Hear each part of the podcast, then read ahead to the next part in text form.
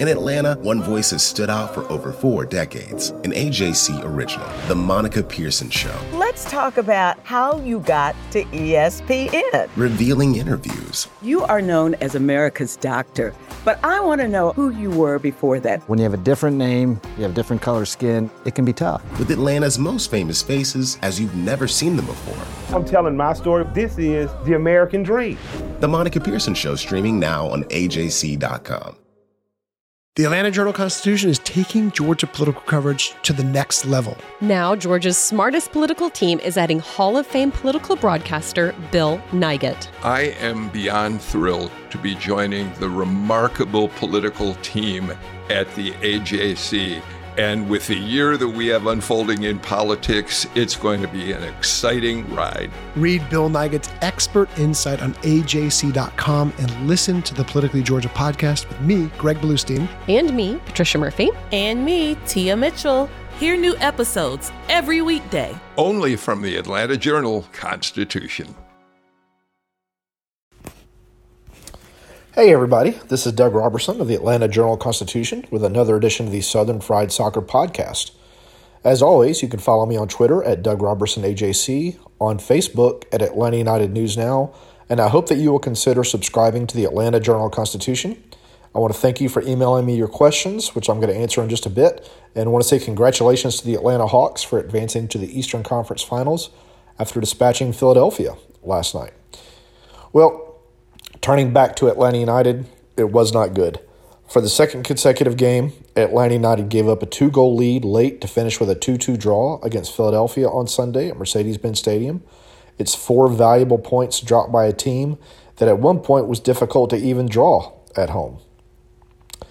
Atlanta United manager Gabriel Heinze said the team deserved more. The draw came with the team playing without striker Josef Martinez, who was with the Venezuelan men's national team in the Copa America and midfielder Emerson Hyndman, who is out for the season because of a right knee injury. Atlanta United's goals came from an own goal caused by a header from Miles Robinson in the 58th minute, and then a header by Anton Walkes in the 83rd minute. So both of the center backs contributed to the offense, which finished with just one expected goal, which I thought was a little bit low because the team had a season high 20 shots. Philadelphia's goals came from Cory Burke one minute after Anton Walkes, uh, after the defense kind of fell asleep, and a wonder strike by Jakob Glesnes in the 93rd minute, uh, like a 35 yard rocket because he wasn't picked up or closed down by anyone. Uh, I believe it was Jackson Conway who was supposed to have closed him down. Uh, Jackson got caught a little bit far up the field, didn't see Glesnes going by him. He started to move toward him, uh, but by then it was too late. I could be wrong. It may not have been Conway's guy, but I think it was. And he had made his MLS debut, so can be forgiven for being a little caught up in the moment.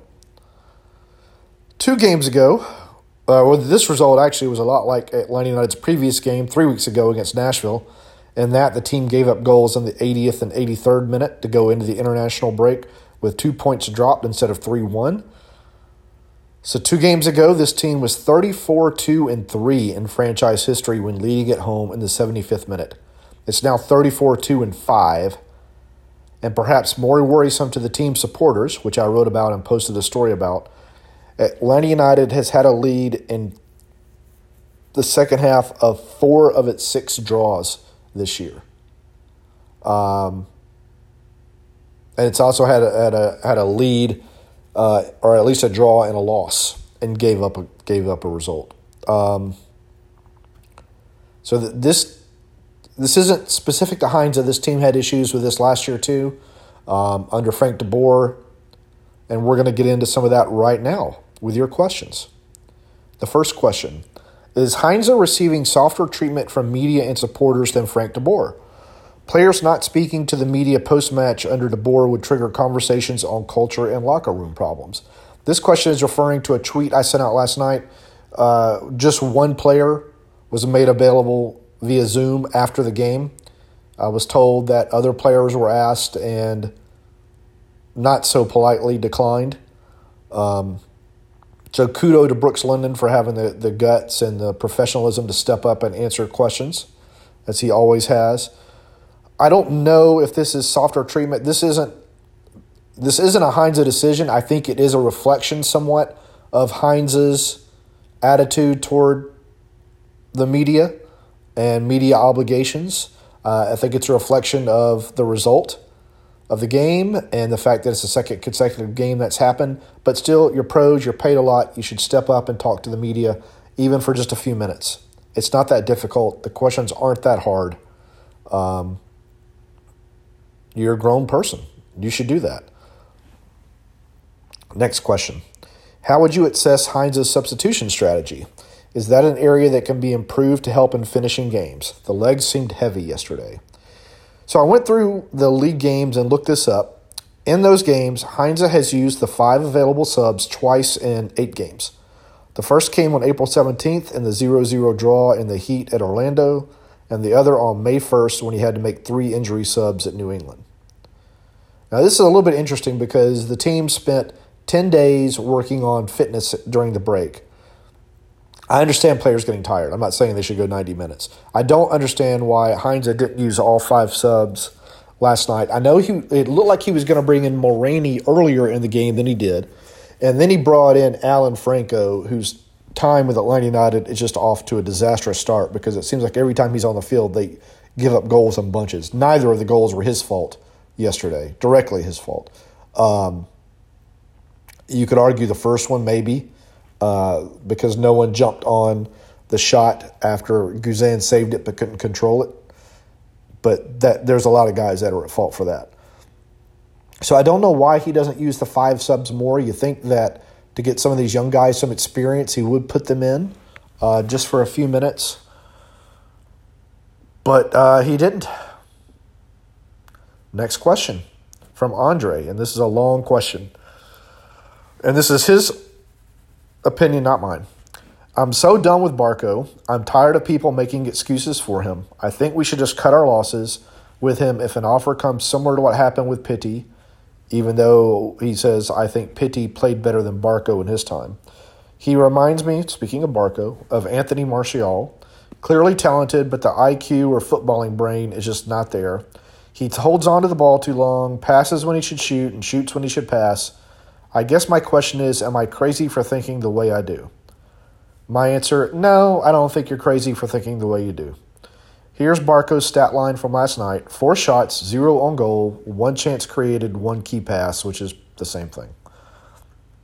Uh, as has been the case many times, in my opinion, Barco either seems to make the wrong decision, alluding to what you said, on the counter, or if he makes the right decision, he makes the pass too late or too heavy for it to be useful the angles get closed down or opened up too much, and the it, play dies. Um, it happened a few times last night. Once in the first half, Atlanta had a counter. Barco was motoring down the field. Brooks Lennon was to his right. Barco waited and waited and waited and finally hit the pass, but he hit it too hard, and Lennon couldn't get around the ball to hit a cross before the ball could roll out of bounds. Barco seemed aggravated with Lennon that he couldn't do it, but Barco's the one that hit the pass too late. In the second half, another counter.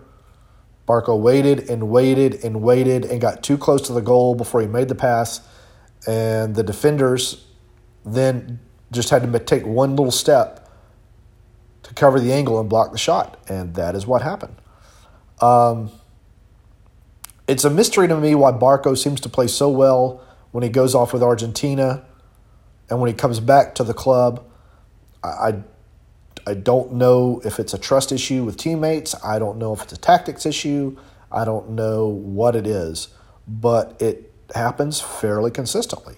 Um, there were times last night that Barco sat on the ball and just kind of dribbled around for no discernible reason. Um, there are times that when they get in the attacking third, he just steps on the ball and stands there. Moreno does the same thing. Um, and play just dies. Defenders have time to regroup, get their formation, find their man, and attacks die. I, I want to watch this game again whenever it's reshown and count how many one touch passes you see in the final third by Atlanta United because I bet passes going forward, I should say, or even sideways, because I bet it's less than 10 uh, from that game. And, you know, part of that is Barco and, and Moreno and, and the other guys going forward. It's it's a mystery to me.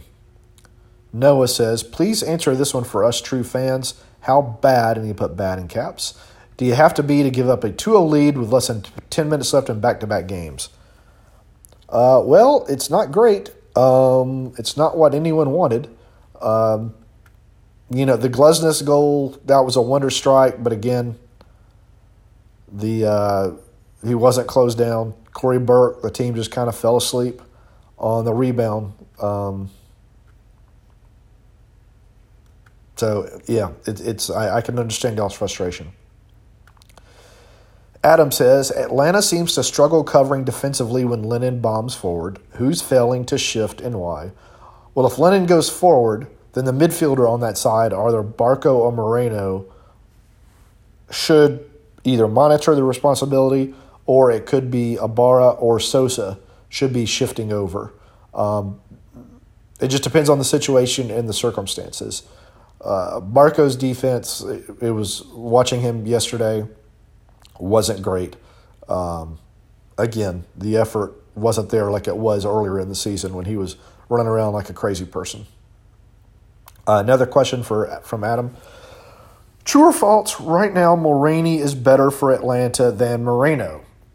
Uh, I don't know, but I can say this: I think Atlanta United's offense looks better when Moreno is in the middle of the field. In which case, I would put Mulraney in over Barco on the wing. Uh, Mulraney will do the one-touch pass. He can beat people off the dribble, and he will put in a good cross. Last question from Adam. Why was that not ruled a penalty kick for Atlanta when Erik Lopez got cleaned out in the box? I asked uh, Heinze this question. He said he was told by Ted Unkel that it was reviewed by the video assistant referee and viewed there was no foul. I find that laughable. He came in late. He hit the player. He didn't get the ball. Talking about Philadelphia's player Wagner, um, that that should have been a penalty. Um, but oh well. Nick says, How are so many people blaming Guzan for the late goals? On the first, he did his job by making the initial save, and it's the defense's job to help with the rebounds. And I'm not sure a single goalkeeper in the world saves the second. Thoughts? Nope. Anybody who's blaming Guzan for those goals, try being a goalie. Uh, Guzan did his job on the first one. Nobody uh, picked up the, the loose ball. And on the second, yeah, uh, two goalies could have been in goal. And I don't think either are going to stop that shot. Will, similar to Nick, where would Atlanta be without Guzan? Atlanta United looked good on offense. How do you think Josef would have impacted the game today? I think he probably would have done a better job on Lennon's first cross when that ball hit. It looked like it hit Cubo Torres right in the face, but it, on second look, it caught him like high on the chest, right below the neck. Josef might have gotten to that one uh, a little bit better. In Cubo's defense, that ball came right over the top of a defender, and I don't think he could see it. Um, Anyway, David says, Why are we so determined to give up late equalizers? I don't think the team is determined to give up late equalizers. I think it's happened. Uh, I'm conflicted as a fan as to how I should feel. Should I be mad at a team that has lost only once in league play? Uh, you can be disappointed. I mean, well, you can feel what you want to feel. It's your emotions. Uh, I think disappointment is uh, a fair reaction, um, but not mad. I, I guess it just depends on how passionate you are. Bart, why did Heinze take off a ball winning midfielder and bring on a center back but left both Moreno and Barco on?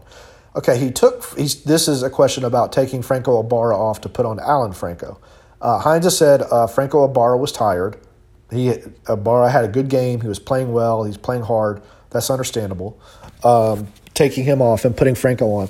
I guess Barco and Moreno were left on for counterattacks, but I don't know why they would need another goal.